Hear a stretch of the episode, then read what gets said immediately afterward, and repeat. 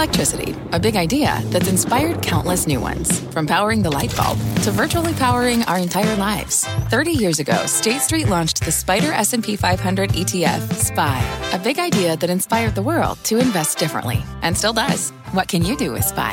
Before investing, consider the fund's investment objectives, risks, charges, and expenses. Visit ssga.com for a prospectus containing this and other information. Read it carefully before investing. SPY is subject to risks similar to those of stocks. All ETFs are subject to risk, including possible loss of principal. Alps Distributors Inc. Distributor. Homes.com knows that when it comes to home shopping, it's never just about the house or condo. It's about the home. And what makes a home is more than just the house or property. It's the location and neighborhood. If you have kids, it's also schools, nearby parks, and transportation options. That's why Homes.com goes above and beyond to bring home shoppers the in-depth information they need to find the right home. And when I say in-depth, I'm talking deep. Each listing features comprehensive information about the neighborhood, complete with a video guide. They also have details about local schools with test scores, state rankings, and student to teacher ratio. They even have an agent directory with the sales history of each agent. So when it comes to finding a home, not just a house, this is everything you need to know, all in one place. Homes.com. We've done your homework. My mission is simple to make you money. I'm here to level the playing field for all investors. There's always a bull market somewhere, and I promise to help you find it. Mad Money starts now. Hey, I'm Cramer. Welcome to Mad Money. Welcome to Cramerica. Other people make friends. I'm just trying to make you some money. My job is not just to entertain, but to educate, teach, and figure out how days like today happen. Call me at 1 800 743 CNBC or tweet me at Jim Cramer. Who's safe? Who isn't? Who needs help? Who's in trouble? Who needs a miracle? That's what it comes down to in the age of COVID 19. That's what's driving stocks, including today, where the Dow rebounded 1,167 points. The S&P surged 4.94%, and the Nasdaq pole vaulted 4.95%. All incredible moves based on the hope that federal government stimulus could offset the sudden slowdown that we're getting in the economy and also beat the demand shock that is caused by the coronavirus. So, how do you pick among the rubble now that we're bouncing, at least for the moment? Even if you think that the stimulus may be too little, too late, which is certainly the judgment I heard all day. It is always the judgment that you hear, particularly among the people a little skeptical of the president. First, you have to recognize that for all intents and purposes, the market it's it's not working. Or you can say it isn't working well. How about that? These violent swings, what are they a sign of? They are a sign of sickness. It's unhealthy. They tell us people are scared, and there are far too few players, too many investors, too many guys with machine guns for stocks to be able to handle the impact of that fear. And it doesn't help that you have hundreds of ETFs pulling and pushing on individual stocks like the tail wagging the dog. The market just can't handle all this algorithmic activity, all of the so-called machines. It just can't handle it. It's overrun. It doesn't know what to do. It's broken. The good news.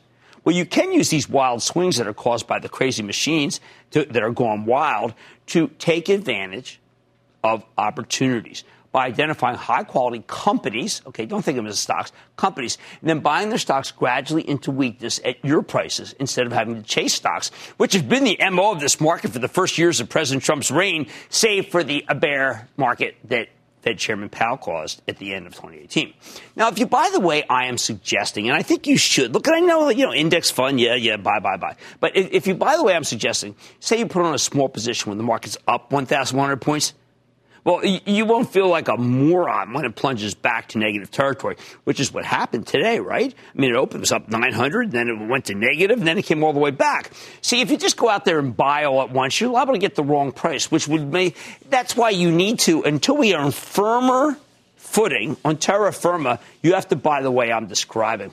In a broken market like this one, you have to be ready to own more and more of a stock on the way down. You have to like it more. Remember, good stocks get cheaper as they go lower, not more expensive and not more dangerous. If you can't see that, if you're going to panic the next time we get hit, You might want to use the moment of strength that we have right now to sell. I don't know if you should own stocks. Maybe just own an index fund and just do what Warren Buffett would say. This is a market where you need rock solid conviction to buy anything so that when your favorite stocks inevitably go down, and they will, you can view it as an opportunity, not a catastrophe. When the Dow briefly went negative today before bouncing right back, that, that was your moment to buy stocks hand over fist. But you only want to buy the good ones. That way you won't be shaken out. And if you sold rather than bought that dip, well, you may not be tall enough to handle this new, more demanding uh, of conviction market. Maybe you should just go home. All right, so how can you separate the wheat from the chaff in something that's violent and volatile? Well, you have to understand the nature of this downturn. I keep telling you this is a public health crisis. It is not a financial crisis. I'm not worried about the banking system. I'm not worried about your ATM. Yesterday, though, it also turned out that there was an oil crisis. That was really kind of a big part of the big decline. With the collapse of crude prices, because of, well, we're the world's largest oil producer, and thanks, that's thanks to the fracking revolution, and Russia doesn't like it. They wanted to knock out our producers, just get them out of the game. Of course, that hurts everybody. So in retaliation, Saudi Arabia figured they'd do the same thing to Russia.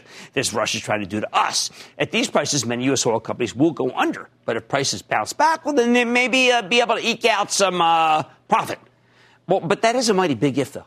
How can oil bounce back big beyond today when both Russia and Saudi Arabia are trying to flood the world with oil? We just don't have enough demand. I don't care about the 10% bounce today. To me, it's not, not sustainable.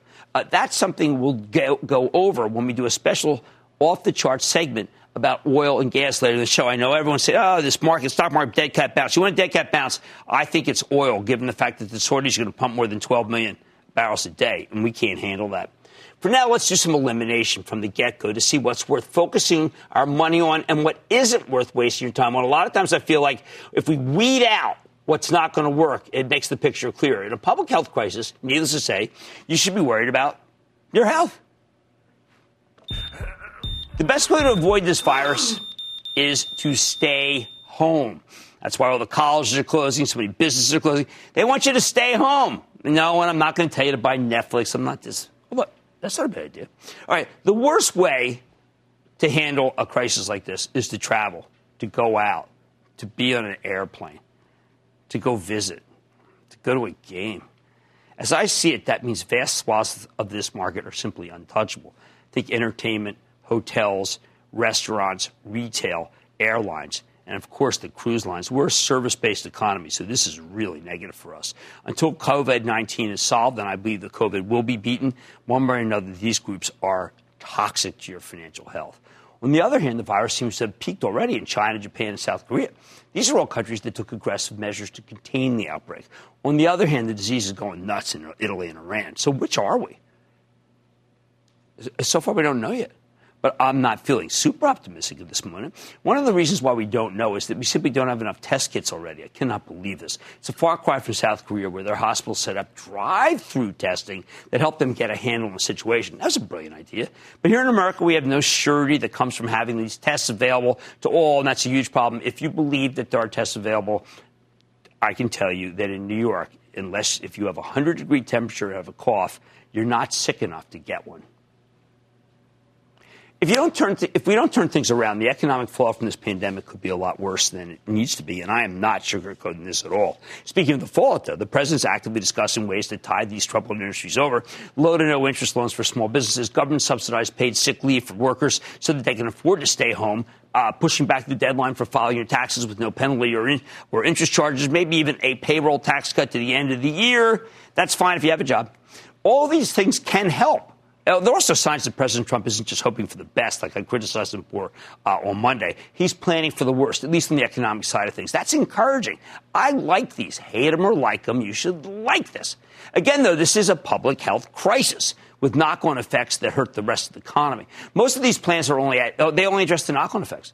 This stimulus is not a reason to go buy the stocks that are in the blast zone, like a Carnival or American Airlines or Darden, parent of Olive Garden, even as much as they bounce, say, and you're salivating don't go there. You never want to own these stocks going into a slowdown, let alone a possible recession. Then there's the oil patch. Today, Oxy, Oxy Petroleum, what did I tell you? I had to cut that dividend. No surprise after they foolishly borrowed billions to acquire Anadarko at the top of the market last year. Stock rallied 14.6% today, mostly because the price of crude rebounded to 34. I say big deal. If you think crude's going to stay down here in the 30s, which make a lot of sense because of the lack of demand from COVID and the plethora of supply from Russia and Saudi Arabia, you got to avoid the whole complex. I'm not Plus, I don't like them just from ESG purposes. But you know that. I've been more negative than anybody.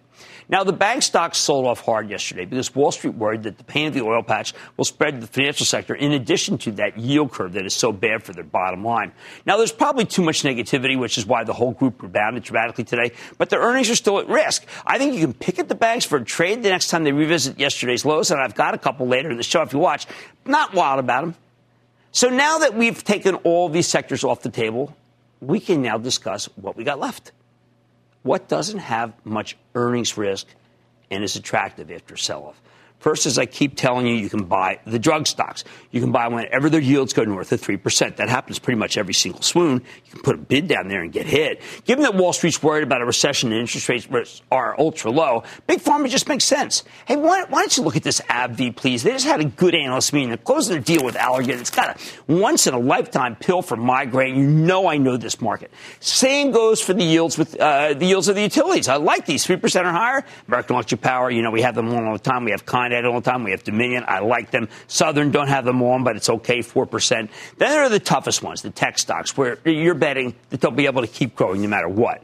And that's why we call them secular growth plays. And there you have to think of cloud companies, Adobe, Salesforce, Mark Benioff, Microsoft, ServiceNow, remember, ServiceNow is run by Bill McDermott. That's a step up. I like Alphabet. I like Amazon. I think Amazon numbers may be too low.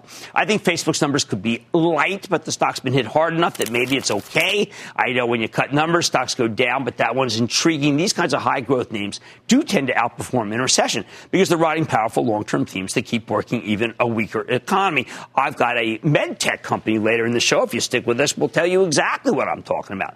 That's why I always eye the fastest growing tech stocks in slow slowdown. They bounce back quickly and often become leaders for the next leg up. Now, we'll get that leg when we cure, notice I said not if, when we cure or contain COVID 19, even if their earnings could be a tad shy. Stocks are certainly down. I'm convinced that we can beat this thing if the government pulls out all the stops with a Manhattan Project level of investment for billions of dollars. Get the great minds together. If you share my ultimate optimism, these are the stocks to buy. I know that seems like a small list, but here's the bottom line. Until today, I've been adamant the only thing you can buy with for high yielding farm and a handful of utilities.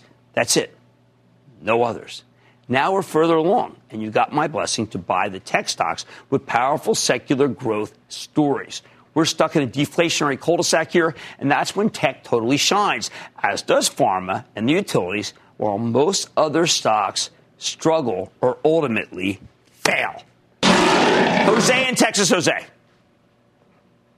want to take a look at U.S. Steel, ticker symbol X. This stock plummeted to historical low, now trading in the $6 range. Last year, this was a $20 stock. I this company is facing layoffs, tariff increases, and now with the effects of the coronavirus. With all that being said, I personally think this stock is a steal. No pun intended, Jim. What are your thoughts?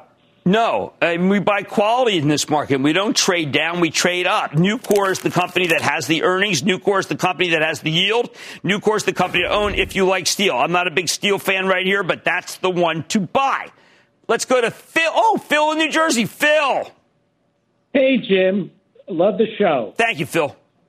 What would your advice be to the vast silent majority of your audience that are not individual stock pickers, but rather are index fund investors that have consistently and diligently been contributing to their company's 401k through dollar cost averaging into large cap stock index funds, small cap stock index funds, and international stock index funds over the course of 20 to 30 plus years, right. particularly the people close to retirement or even in retirement. Well, okay, you just changed the whole dynamic there. I mean, what I was going to say is, is that uh, you just stay the course. But if you're close to retirement or uh, you're about to retire, I don't think you should have all that much in index funds. I think you got to cut it back a little because we don't know what's going to happen with the market. It's a little uncertain for you. But I did, especially if we're going to recession. But I'm still in favor of a, of a very large position for uh, of index funds. That's what I like. And you left out gold entirely, and I think gold has to be 10% of your portfolio because we are in uncertain times, and gold will be a good place to be in this kind of uncertainty. I get it. The market isn't working well. Kind of feels like it's broken. But there are still some sectors that you can work with. One additional sector, the secular growth, more than we had yesterday. I believe tech could shine. On Mad Money, and MedTech, by the way. Oh, On Mad Money tonight, forget earnings. I'll tell you what, why it's all about the balance sheet in times of crisis. Then, after the worst day for the Dow since 2008, followed by today's bounce, it's time to do some buying here of some special stocks in the Dow Jones Industrial Average. I'm going to make some sense of things. And I'm eyeing names that work despite the volatility. Don't miss my sit down with the kind of stock I'm talking about that's tech secular growth. It's Dexcom to see if that stock makes sense for you here. So stay with Cramer. Don't miss a second of Mad Money. Follow at Jim Cramer on Twitter. Have a question? Tweet Cramer. Hashtag mad tweets. Send Jim an email to madmoney at cnbc.com or give us a call at 1 800 743 CNBC. Miss something? Head to madmoney.cnbc.com. Fact Running a business is not getting easier on your wallet. With higher expenses on materials, employees, distribution, and borrowing, everything costs more. Also, a fact smart businesses are reducing costs and headaches by graduating to NetSuite by Oracle. NetSuite is the number one cloud financial system, bringing accounting, financial management, inventory, and HR into one platform and one source of truth. With NetSuite, you reduce IT costs because NetSuite lives in the cloud with no hardware required, accessed from anywhere. You can cut the cost of maintaining multiple systems because you've got one unified business management suite. You improve efficiency by bringing all your major business processes into one platform, slashing manual tasks and errors. Over 37,000 companies have already made the move. See how you'll profit with NetSuite, and then you can think of all the ways you could be spending the money you save. Company retreat in Malibu, anyone? By popular demand, NetSuite is offering a one-of-a-kind flexible financing program for a few more weeks. Head to netsuite.com to start saving. When you're hiring, the best way to search for a candidate isn't to search at all. Don't search, match with Indeed. Indeed is your matching and hiring platform with over 350 million global monthly visitors, according to Indeed data, and a matching engine that helps you find quality candidates fast. Use Indeed for scheduling, screening, and messaging to connect with candidates faster. Plus, 93% of employers agree Indeed delivers the highest quality matches compared to other job sites, according to a recent Indeed survey. Leveraging over 140 million qualifications and preferences every day, Indeed's matching engine is constantly learning from your preferences. Join more than 3.5 million businesses worldwide that use Indeed. Listeners of this show will get a $75 sponsored job credit to get your jobs more visibility at Indeed.com slash Mad Money. Just go to Indeed.com slash Mad Money right now and support this show by saying you heard about Indeed on this podcast. Indeed.com slash Mad Money. Terms and conditions apply. Need to hire? You need Indeed.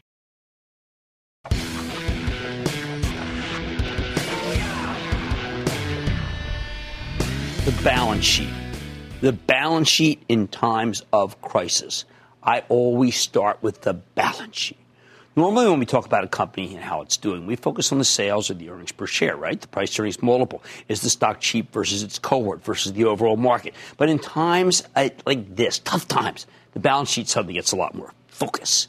How much debt does a company have? How can it, can it pay it all back? Uh, plus, uh, does it have enough cash on hand? These are now the questions that we have to ask. Right now, there are three industries that are particularly stressed by the COVID-19 pandemic. The airlines, the cruise lines, and the oil producers. Each has huge fixed costs. Many have way too much debt. Some have no real rainy day funds. Take Norwegian Cruise Line Holdings. That's an amazing company run by the brilliant Frank Del Rio. It's got beautiful ships, sterling reputation. I love the ships, but Norwegian's also got $6.8 billion in total debt, including 754 million in current debt.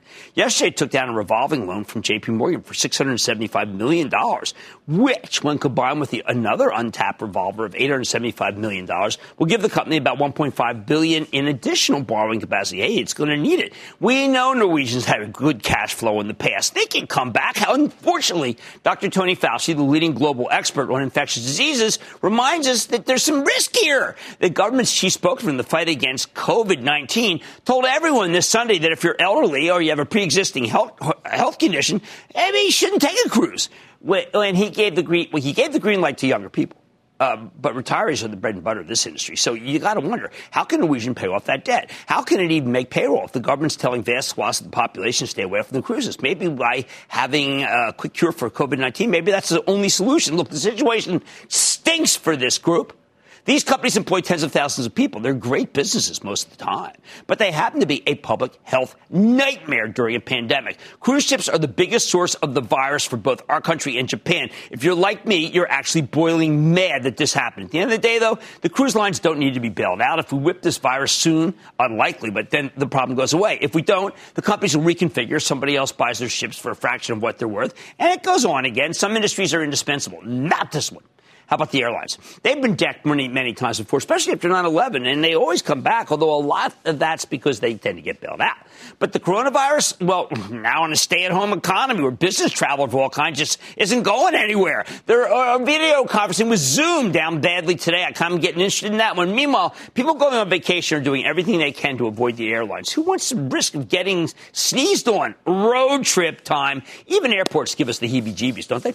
So while the airlines have much better balance sheets than they used to, they could still run out of money pretty easily if the outbreak lasts too long. I am, though, confident that the government will throw them a lifeline if necessary. That's what always happens. Maybe they'll get uh, low interest loans. I don't know. Uh, maybe they get no interest loans because a healthy airline industry is indispensable for this country. Last but not least, there's the oil patch. We want our oil and gas industry to thrive so they can employ people, produce it, you know, keep it so we have national security. Sadly, most of these producers are way too levered. Many will uh, have to reorganize because Russia and Saudi Arabia have gotten to a vicious price where it's going to hurt us. The Russians were eager to drive prices down to put our producers out of business. We're producing 13 million barrels. That's an obstacle to them. So the Saudis turned around and did the same thing to Russia. This whole strategy is the height of stupidity. They could bankrupt every U.S. producer and still wouldn't make a difference. That oil's in the ground. It's not going anywhere. And when prices recover, somebody's going to drill it again. Again, no bailouts needed here. While our oil infrastructure is indispensable, the oil companies themselves are not. Still one more reason why I think you need to avoid their stocks like the plague. Again, I don't want to be too much of an alarmist. If we get a vaccine, if we get a cure for the virus, then everything bounces back. All is forgiven. And that's why I want the government to put itself on war footing to stop this outbreak. Without that, though, the cruise lines, airlines, and oils, well, let's just say their balance sheets are going to crush them. I hope they catch a break.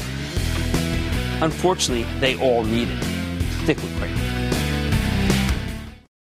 The spirit of performance defines Acura, and now it's electric. Introducing the all electric ZDX, Acura's most powerful SUV yet. While what powers their cars may change, the energy that makes Acura never will. Crafted using the same formula that brought them electrified supercars and multiple IMSA championships, the ZDX has track tested performance that packs an energy all its own. With a premium Bang & Olufsen sound system and up to 313 mile range on a single charge, and a Type S variant with an estimated 500 horsepower, the ZDX is everything they said electric could never be.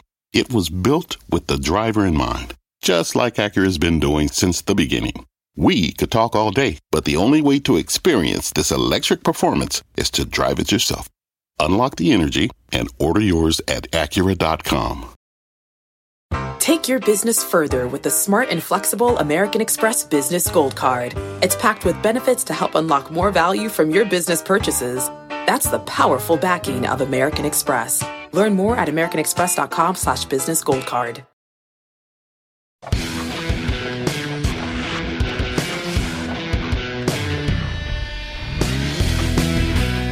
We're getting closer. After yesterday's savage beatdown, today's bounce, I think you need to start thinking about doing some buying here. So, in order to make sense of this moment, we're in the process of analyzing all 30 stocks in the Dow Jones Industrial Average. Yesterday, we covered the first 10 in alphabetical order and found them pretty much wanting, except for uh, Apple and some Coca Cola. They both made sense, and I think they still do. That said, it makes sense to be a little more upbeat today because the president and Congress seem eager to get the economy unstuck. Last time we were on the verge of recession, December of 2018, it was easy. The Federal Reserve took action, economy bounced right back. It's not so easy this time. Actually, it's much tougher because uh, that was a Fed mandated slowdown, so it was undo- you could just undo it. This is a public health crisis. I'm calling it a biological slowdown. And the economy won't actually be able to rebound until the outbreak is contained or runs its course.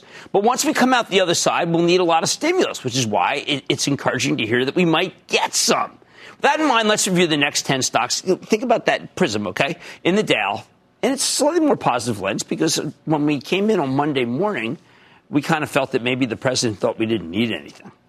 So number 11, remember we did 10 yesterday, number 11 is Goldman Sachs. This stock has become incredibly controversial as hedge fund managers assess whether or, or, not Goldman's culture has changed. I think that whole discussion kind of misses the point. When the stock's selling at less than seven times next year's earnings. Now, this isn't an automaker, for heaven's sake, or a steel company's investment bag. Let me put it this way.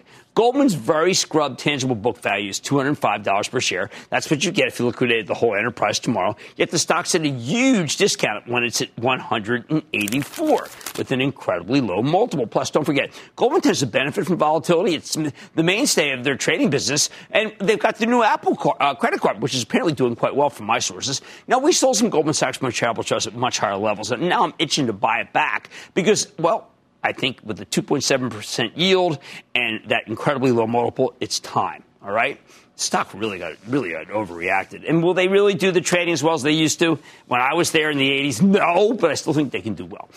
12th is Home Depot. It just reported an amazing quarter. Sure, the consumer's taken a hit in the last few days, but we're about to head into spring gardening season, and that's like Christmas for Home Depot. Plus, interest rates are so low that it makes a ton of sense to get a home equity loan and refurbish. Oh, on top of that, the big box stores should all benefit from the fact that many of their independent competitors will indeed go under thanks to COVID 19. I think you can start picking at the desk spot here, but you have to leave room because the stock's at, one, at 225, and at the nadir of the Powell bear market in 2018, it traded 158. I say buy some here, and then leave room to buy for more lower levels if it opens up. No. 13th is Intel. Now, I wish I could recommend this one here, but it's inexpensive. But let's think about what you'd be buying. Intel's a competitor to AMD, and that has a lot less uh, control over its own destiny than it used to be because of AMD. I like the balance sheet. I like the 2.5% yield. I just prefer its competitors like AMD and, of course, NVIDIA, which are both doing very well here. NVIDIA's got a lot more going for it than, than Intel. I say you can wait for Intel to come down more. I'm not as intrigued. Again, NVIDIA, then AMD, and then Intel. And by the way, AMD on Thursday had a great analyst meeting. No one's even thinking about it because of what's happened. 14th is IBM. Wow. Now, this stock has now collapsed to the point where it yields 5.2% a lot better than treasuries. And I think the balance sheet's not as bad as it was uh, when they first bought Red Hat. I think it deserves more respect. IBM has a new CEO, Arvind Krishna. He's a cloud devotee, and with the effervescent Jim Whitehurst, late of Red Hat, serving as president. The company's got a ton of recurring revenue that nobody's thinking about. My view, IBM's worth putting away as everyone's given up on the darn thing, even the last quarter wasn't even that bad. I think you should buy some for that juicy yield and the prospect of an upside surprise versus lowered expectations. IBM's a buy. 15th, Johnson & Johnson is the premier pipeline, and the best balance sheet of any pharmaceutical company. It lacks the high yield of its competitors, clocking in at just 2.7% here, but it's got a faster growth and a more bountiful buyback. Plus, the dollar's no longer soaring. This company thrives in a weak dollar environment. All right, there's some legal risk, but at these levels, I think we uh, don't need to be as concerned. Buy some, buy some down. 16th, JP Morgan. Now, I could not believe – I could not believe that this stock plunged 14 points yesterday. I mean, that was crazy. It finished with a nearly 4% yield. Sure, CEO Jamie Dimon is laid up with a heart procedure, and we don't know what's going to happen there, and he is really good. And sure, they have some oil debt. They banks all do, but I'm telling you that it's manageable oil debt. This is not a banking crisis. It's a bio crisis. So uh, if even JP Morgan held 100% of the debt from the frackers in the Permian Basin, I wouldn't care with that fortress balance sheet. No wonder it rebounded somewhat today. I think you can still pick some up here because the yield's at uh, 3.6%. Strap yourself in because the banks are hated. Some people will refuse to recognize that JP Morgan is a true fee-based revenue stream. If it's up, no buying. If it's down, start buying. Seventh is McDonald's. Now, here's a tough one. You have a new CEO, Chris Kempczinski, a good guy. He seems to be doing an excellent job. You have a great balance sheet. You have a good dividend. You have 2.5%. Yet I am rec- really reluctant to recommend the Golden Arches because I can't see why it would rally on its own, especially with the pandemic about to lay waste to the restaurant industry. Uh, there's just nothing to fall back on here, which is unacceptable in a stock that sells for 22 times next year's earnings. Uh, but don't forget, that Wendy's uh, coming in against them for breakfast. If it was at 18 times earnings, it'd be a different conversation. 18th is Merck. Now, after a prolonged period of outperformance, it looks like Merck stock has run out of gas. The last quarter, we saw some holes in their amazing anti-cancer franchise, Keytruda, which could be the largest drug ever. Plus, Wall Street was unimpressed when Merck talked about wanting to spin off the lower growth parts of their business. It was confusing. Now, Merck thought there would be a re-rating of the stock up, and they got one. It was just a re-rating lower. I think the market's judgment's too severe. I like Merck's pipeline, not great Not as bad. Yeah, it's certainly not as good as J and J. But you got my blessing to buy it if you need if you need a drug stock. You don't like my J and J call because of litigation risk. Nineteenth, Microsoft. Now a year ago, this thing was trading 110. Now it's in the 160s. It was up nicely today, even if it's down substantially from its highs a month ago, which maybe makes it so it's valuable here. How come? Well, it's uh, more attractive. How can we justify this move? Simple. Microsoft is firing on all cylinders, especially their cloud business, Azure, which management never tires of telling us about, and that's okay. They're pretty good. And by the way, I love their carbon footprint going negative. Now, I am impressed with Microsoft here. They've gotten very good about knowing what their customer really wants. I, I know trades at 26 times earnings, not exactly mouthwatering, but this may be the premier growth stock in tech right now. You have my blessing to buy some here and again some lower because it was up so big today. Finally, there's Nike. Uh, which is just about as expensive as Microsoft at 26 times next year's earnings. And that's with the stock already down 17 bucks from its highs. Unfortunately, Nike, I think, has real earnings risk as we head into a global recession uh, that may be averted but may not be. Europe, China, the United States, no, nowhere is safe for Nike. Usually one of these markets might be funky, but rarely all, all of them at once. Yet that's where we are right now. I have no idea how Nike stock even hung in there $100 for a couple, for, for really, for much longer than I thought possible. I'm sure many growth managers are salivating over this when they can't. They're like, they're rabid about owning Nike, not me. I just worry that Nike's too loved and the estimates are too high. Bottom line, I still think we're headed for a corona recession. But with the possibility of government action down the road and the stocks coming down a great deal, I want to be a little more constructive. And the middle 10 stocks in the Dow contain a bunch of opportunities, especially if we get some profit take tomorrow, which has been the case with this broken market. This, then this, then this, then this. Again, if you're going to buy something here, I don't want it to be if the market opens up big tomorrow. That will be a sucker rally. I want you to buy gradually on the way down because we do not know where another shoe may drop. And with COVID, it seems like there are multiple shoes out there. Riley in Georgia. Riley. Booyah, Mr. Cramer. Thank you for taking my call. Booyah. Uh, well, I've been listening to you for a while. I know you've suggested 10% of gold in your portfolio. Mm-hmm. With these with these crazy times we're in, would you consider selling some some of my stocks like Bank of America, Facebook, Disney, or Apple to raise more cash to put more than 10% in my Barrick gold? Look, I like at least 10% gold. I think uh, gold is absolutely terrific, and the way to do it is Rand, because Dr. Mark Bristow has put together an amazing company, Barrick and uh, and Rand. Uh, the numbers are incredible. The dividend's good. The balance sheet's good. He's paying down debt. He increased the dividend, and he knows how to deal with even the toughest situations. Because remember, he drilled, drilled a lot got a lot of gold out of Africa right in the middle of the Ebola crisis. Sure, we may be headed towards a recession, and I'm not denying that. And it's because of the coronavirus, and we don't have anything for it yet. But with government action, at least we can be more constructive than we were 24 hours ago. Yes, it does matter. Now, you got some uh, real good opportunities here. But please, gradually and not if it opens up. I'm expecting profit taking much more mad money ahead, including my exclusive with Dexcom. How is the company positioning itself against the market's unknowns? And remember, that is the least economic sensitivity, and it's about diabetes, which, of course, coronavirus seems to attack. Don't make a move. Then, what's next for oil and gas after yesterday's dramatic drop? I got to go to the source. We're going to go to Carley Garner herself in the flesh, in the studio, because she's been dead right about oil. And oil calls rapid fire in tonight's edition of the Lightning Round. So stay with Cramer.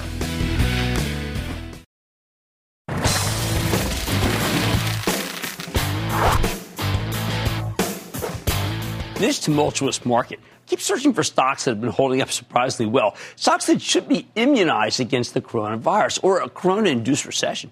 Which brings me to Dexcom. It's a company that's been a game changer in the diabetes space thanks to their continuous glucose monitoring, CGM, a device that keeps track of your blood sugar without the need to constantly draw blood with one of those fingerstick tests. Dexcom's been a fabulous long term winner with the stock giving you a 370% plus gain over the past five years.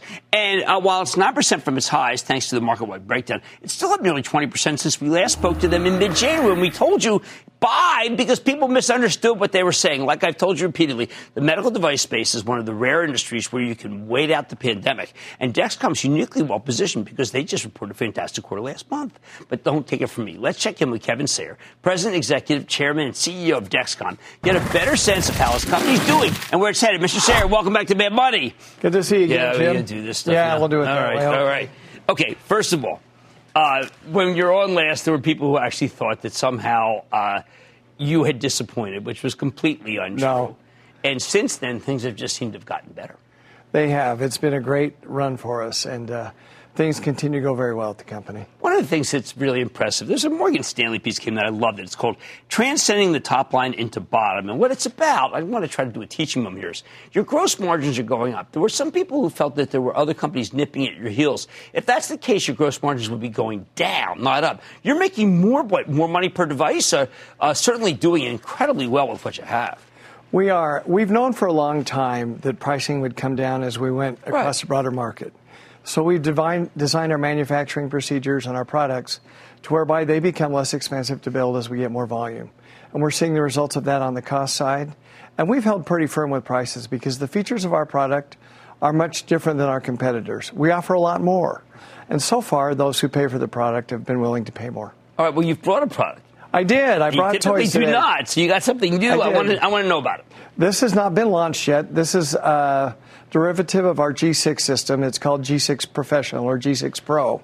This is, we put a transmitter and a sensor in the same box. Okay. It'll be sold to a healthcare professional, and as you walk in, we can put it on patients for diagnostic purposes. One of the things we're very excited about uh, is this is not labeled just for people with diabetes. No. It's labeled for all people. Wait a second. Why? So, for health and wellness or somebody who might be in a pre diabetic stage, let's see what happening is happening here. A patient can wear it in a blinded mode where they don't see any of the data and the doctor can look at it and check on things like are you taking your meds? Are you going with a routine? Or they can wear it in a mode where they fall on see what's going on and can learn about themselves. It's the first time we've had the opportunity to give a patient an experience where they can try it before they actually have to buy the well, product. I mean, I'll tell you, in an era where we keep hearing over and over again from Dr. Fauci and others that uh, diabetes risk is one of the things that makes it so that uh, COVID 19, uh, unfortunately, is, is, more devastating. Why wouldn't people go check this out? Well, we, we hope they all do. Uh, and and it'll be launching here in the next couple of months. So you get a preview before it's even out on the market. Now, will my okay? physician, typical physicians know about this, or you have to refer? Will they refer you to someone? Uh, they'll be able to write a prescription, and they'll be able to purchase it from us if they would like to put it on somebody. Absolutely. But it's a trial. Uh, you can just get it, and if you like it, I mean, it's kind of you, you get through your physician, uh, but. That's where we're selling it to begin with. Ultimately, this is the beginning of what we believe is going to be the revolution in diabetes data, where people will use these devices not only for insulin delivery, but to measure the effectiveness of their type 2 treatments, and someday down to health and wellness, to whereby you can see how your diet is actually working, if it is or if it isn't. You have a lot of fans. And, and one of them, uh, whose son has uh, diabetes, was saying to me, okay, look, why can't, because people trust you so much, why do you have to have uh, a company like Tandem, which we had on air, very nice people, or Insulet, who uh, make the uh, the tandem pump interacts with you, they want you to make it. They think that you are a reliable brand. Not the other, they didn't knock the other guys, but just saying, hey, a closed loop system would be such a joy. Can you give it to customers? We have chosen to focus on the glucose management piece of the system. We also have an algorithm uh, with a company we bought in Virginia, TypeZero, which is the algorithm that drives the tandem pump. We have viewed the glucose measurement market as a much bigger opportunity for us as okay. you go across all of healthcare, type 2 diabetes. That's the opportunity we're pursuing. We have great partners in Insulet Tandem uh, now and others coming in the future that we help our growth has been so rapid, and, and we've had to work so hard to control it, Jim. Right.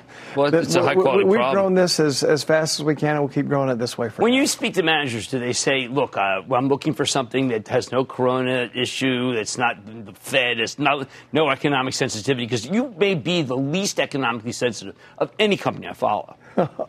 I, we are actually economically sensitive uh, to patients' insurance needs and, okay. and how copays fall in and, and, and, stuff like that.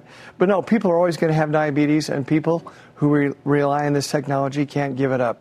That's why we take this corona stuff very seriously, and we're putting all the typical procedures in place. Other companies are, as far as meetings and travel and everything. Right. We can't go down. Uh, people depend on us. No, they do, and I know you had that one outage, but you fixed it very quickly. And I think what really matters for people is if you think you have diabetes, oh my, this this illness, corona, is unfortunately after you. Yeah, it could be horrible. Absolutely. That's Kevin Sayer, President, Executive Chairman, CEO of Dexcom. Like I told you last time, when there were some people who actually thought that something was wrong at Dexcom and we pounded the table, this remains one of the great stories, particularly even in this time where we might have a corona virus recession. Mad Money's back after the break.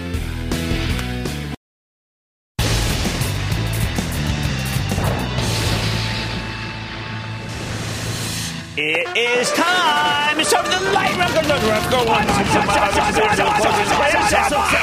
And then the lightning round is over. Are you ready, Ski Daddy? Time for the lightning round. Let's start with Caroline in New York. Caroline. Hi, Jim. I'm a new investor, my early 20s. I'm originally from Philadelphia, go birds, but I live in New York Go Birds. City. I've noticed the decline of passengers on the subway since the virus hit, and because of this, I was hoping to add Uber to my portfolio. Right. Well, we understand that Uber's got good and bad. The good is, is that absolutely maybe it's an alternative to the subway. The bad is a lot of places don't have a subway, and there's a lot less travel, people working at home. So I think Uber, it's a push. I like the stock longer term, but shorter term, I don't think you can make the numbers. Let's go to Janelle in Pennsylvania. Janelle. Hi, Jim. Thanks for taking my call. Of course. YPF. Is it a buy now? No, I mean, I got enough risk already. I mean, look, look I mean, I, I, I'd rather have you own Chevron, to be honest, because there I'm not worried about the balance sheet whatsoever. Let's go to Frank in New Jersey. Frank. Hey, James. How are you, buddy? Hey, man, Frankie's are struggling days, but I'm doing my best. How long about you? day. Long day for you. Long day. They are long days. They start at 3. Ah, whatever. Let's I go. I know that. ET, babe. How you like it? No, no, no, no. That whole pipeline Sell, group sell, is sell, just sell, so sell, sell, under sell, pressure. sell, When sell, they sell, sell. 15 yield, maybe it bounces, maybe it's done. Tyler, Massachusetts, Tyler. Booyah, Cramer. Booyah. Well, I'm 25 years old, so I'm thinking uh, strictly long term here. What are your thoughts on Norton LifeLock? I like the company that Rick Hill put together. He did that. He did Symantec. I think it's a winner, and it's down a lot. Remember, that is the special dil- uh, dividend that made the, made the chart look so bad. I need to go to John in Florida. John. Booyah! Well, there you go. I needed to hear that most definitely. What's going on? Hey, man, my stock's down 40%, even though it got FDA approval. I'm talking about Aimmune Therapeutics, AIMT. What? Well, you know, it's speculative. and People crushed all the speculative stocks, but it's still speculative, and I don't mind if you want to own it. That's okay with me. And that, ladies and gentlemen, good of the lightning round. The Lightning Round is sponsored by TD Ameritrade.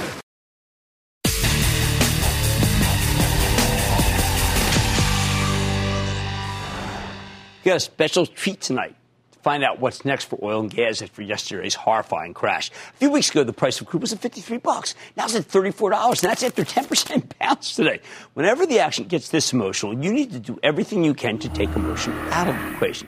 That's why tonight we thought, why not bring in Carley Garner, special guest. You've heard about her a lot of times from our show. She's our resident commodities expert, uh, co-founder of DeCarley Trading, and the author of High Probability Commodity Trading. Get a technical read on the situation. Carley, welcome back to Mad Money. Thank you. It's a pleasure. All right, Carley, let's go to work. I'm Good. giving you the floor. All right, sounds good. So, up front, full disclosure, I just want, you know, I've, I've been a broker since 2004. I've been in the commodity business for a long time. I've seen, I thought I had seen it all almost. I learned on Sunday night when the futures markets opened and crude oil just collapsed that I had not seen anything yet. So this is uh, this is a, a rough time for the brokerage industry. It's hard to manage risk. So hopefully we can take some of the, like Jim said, some of the emotion out of it. Look at the logical aspects of the markets and the charts. So let's start with, we're going to start with, uh, this is what West Texas Intermediate crude oil. We're looking at historical patterns. What does crude normally do this time of year? Actually, it tends to bottom this time of year. We haven't seen that yet. Seasonals are tricky. They're, it's a rule of thumb. It's not perfect. Sometimes they're early, sometimes they're late. I'm hoping this year it's a little late. Okay. I haven't given up on it yet, though. Next, we're going to take a look at natural gas. The natural gas chart is similar. It tends to bottom right around in March. So natural gas is actually on time. Today we had a nice little bounce. Hopefully that continues. We'll talk about a few reasons as why I think it might continue. But so far, natural gas is on schedule. I just wish it wouldn't have gotten so cheap before it started. Next chart, please. So we talk about the COT report a lot, and Jim, you talk about it a lot when you when you do our work on your show. The COT report is basically uh, it's issued by the CFTC, the Commodity Futures Trading Commission, and it tells us a couple of things. It tells us where speculators are positioned and where hedgers are positioned, how long they are, how short they are. What we look for in crude oil, to be honest, crude oil specs have been net long for years and years. They rarely go short. Honestly, I think if you remember 2007, 2008, crude oil was trading around 150 and everyone was calling for 200. I'm kind of convinced a bunch of people bought at the highs and they've just been hanging on and rolling over. Well, so then what you're saying to me is basically there was those people bought and maybe they capitulated. Maybe that's what blew them out. Well, I think a lot of that is part of it. Yeah, it just kind of the buying dries up and then it and then it turns around. That would be very bullish if these people got blown out. Well, I'm talking about in 2007 when okay, but I'm saying that's might have happened here. I think right? the opposite happened here. What? Absolutely, yes. Okay. Yeah. So 2007 prices are around 150. Everybody wants to be long, and Right. they have been ever since. Honestly, they've just kind of been rolling over. Now we're looking at a situation in crude oil. We don't necessarily look at how um, whether they're long or short because they're everyone's always Right. long. We're looking at how much. So if you notice. This is last Friday's report. Okay. About 400,000 large specs were net long the market.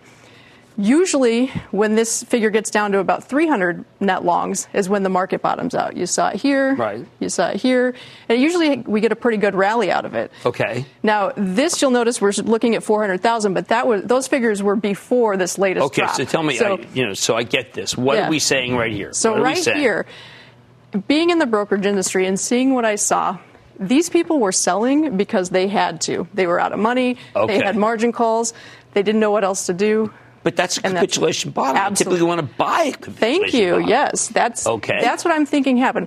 Unfortunately, the problem with speculation, whether it's stocks or commodities, it happens unfortunately a lot. When you get that, when everybody runs out of money and and where you know they just can't take it anymore, that's usually when it turns around. All right. Unfortunately, I think that's what's going to happen. Well, that's not so bad. Next chart, please. So, natural gas, we have an opposite situation. In natural gas, speculators have been net short for quite a while. They're hanging on to the largest net spec short position in the history of natural gas. I've actually been pointing this out for a couple of months. We haven't budged yet. In fact, But we've if just you're going to stop drilling, it's going to produce an opportunity for natural gas to spike because it's a byproduct. Correct. Right. That. And honestly, when it comes to this sort of stuff, these speculative markets, sometimes the fundamentals don't have to change at all. Okay, okay. All them, maybe all we need is just everybody that's short decides it's time to get out. When they cover their position and unwind it, the market goes up. Sometimes it happens despite bearish fundamentals. Okay. You just never know. Next chart, please. I always look at the currency market when I'm looking at commodities, and the reason being the dollar and crude oil or the dollar and commodities are generally inversely correlated. The last couple of weeks, it's been the opposite. They've actually been highly correlated. We're seeing dollar and crude sell off in the same manner, and it's really just because everybody's selling everything. It's Okay. just one of those environments. Eventually, that'll have to change. This drop alone probably means crude oil should be in the 40s, not the 30s, just because of the, the currency differential. If the dollar continues to sell off, which I think it might, at least down to the 93 area, but I'm thinking we're looking down here. Because if you think about it, the dollar's been benefiting from interest rate differentials Right. with the Fed taking action last week and potentially soon Mm. again. The dollar no longer has that interest rate differential, and so we could easily see a further slide in the dollar, which would be very supportive for commodities. Yes. Regardless of Well, so far you're painting a very bullish picture, Carley. I am. I think. I think that's where we're going. You're saying it's bottomed. I You're saying so. that it's bottom, which in Yes. that case, there's a lot of stocks that are really maybe not as dangerous as I've been saying. Well, you've been calling. uh, Shoot, Yeah, I've been I mean, let's not. Let's not. I, Yeah. You've been right. They've the been. in the They've had a rough week. Now at these levels, I think they're. I think they're probably a good, attractive buy. So this is a chart. We've actually pointed this chart out a few months ago on Mad Money. We've been pointing out support at 50, support at 42, and then 26. I did not expect this. I'm not going to. I mean, I, I didn't see That was that. my, my take was that this was going to be taken out. I did not expect it to happen. It happened. Uh, I certainly didn't expect it to happen the way that it did. Now that we're here, there's a pretty good chance that we've probably seen the lows. My guess is we might run some more stops under here. That would put us 22, 24. Right. But in the long term, I think we're probably heading right back up. So- All right. All right. Well, I'm going to leave it at that, Carley. But what I'll tell you is, is that I think you made a compelling case with dollar and with nat gas and this that we may be near or at the bottom. My only reservation is it may not reflect in the stocks because the stocks have different That- balance that sheet could be absolutely sure. That are not going to be helped by that. That is terrific, Carley. Thank you so much. That's Carley Garner, special guest, co-founder of DeCarley Trading. Stick with Cramer.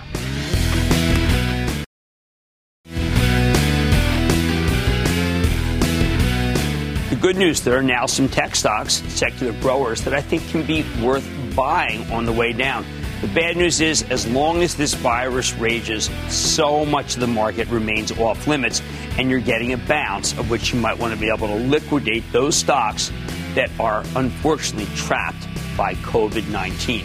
Enough to be able to start picking them. And remember, I do think that we're going to have a lot of profit taking, and that's your opportunity. Like I said, there's always a bull market somewhere. I've tried to find it just for you right here, oh, man, buddy. I'm Jim Cramer. See you tomorrow. Our special Markets in Turmoil starts right now. This podcast is supported by FedEx. Dear small and medium businesses, no one wants happy customers more than you do.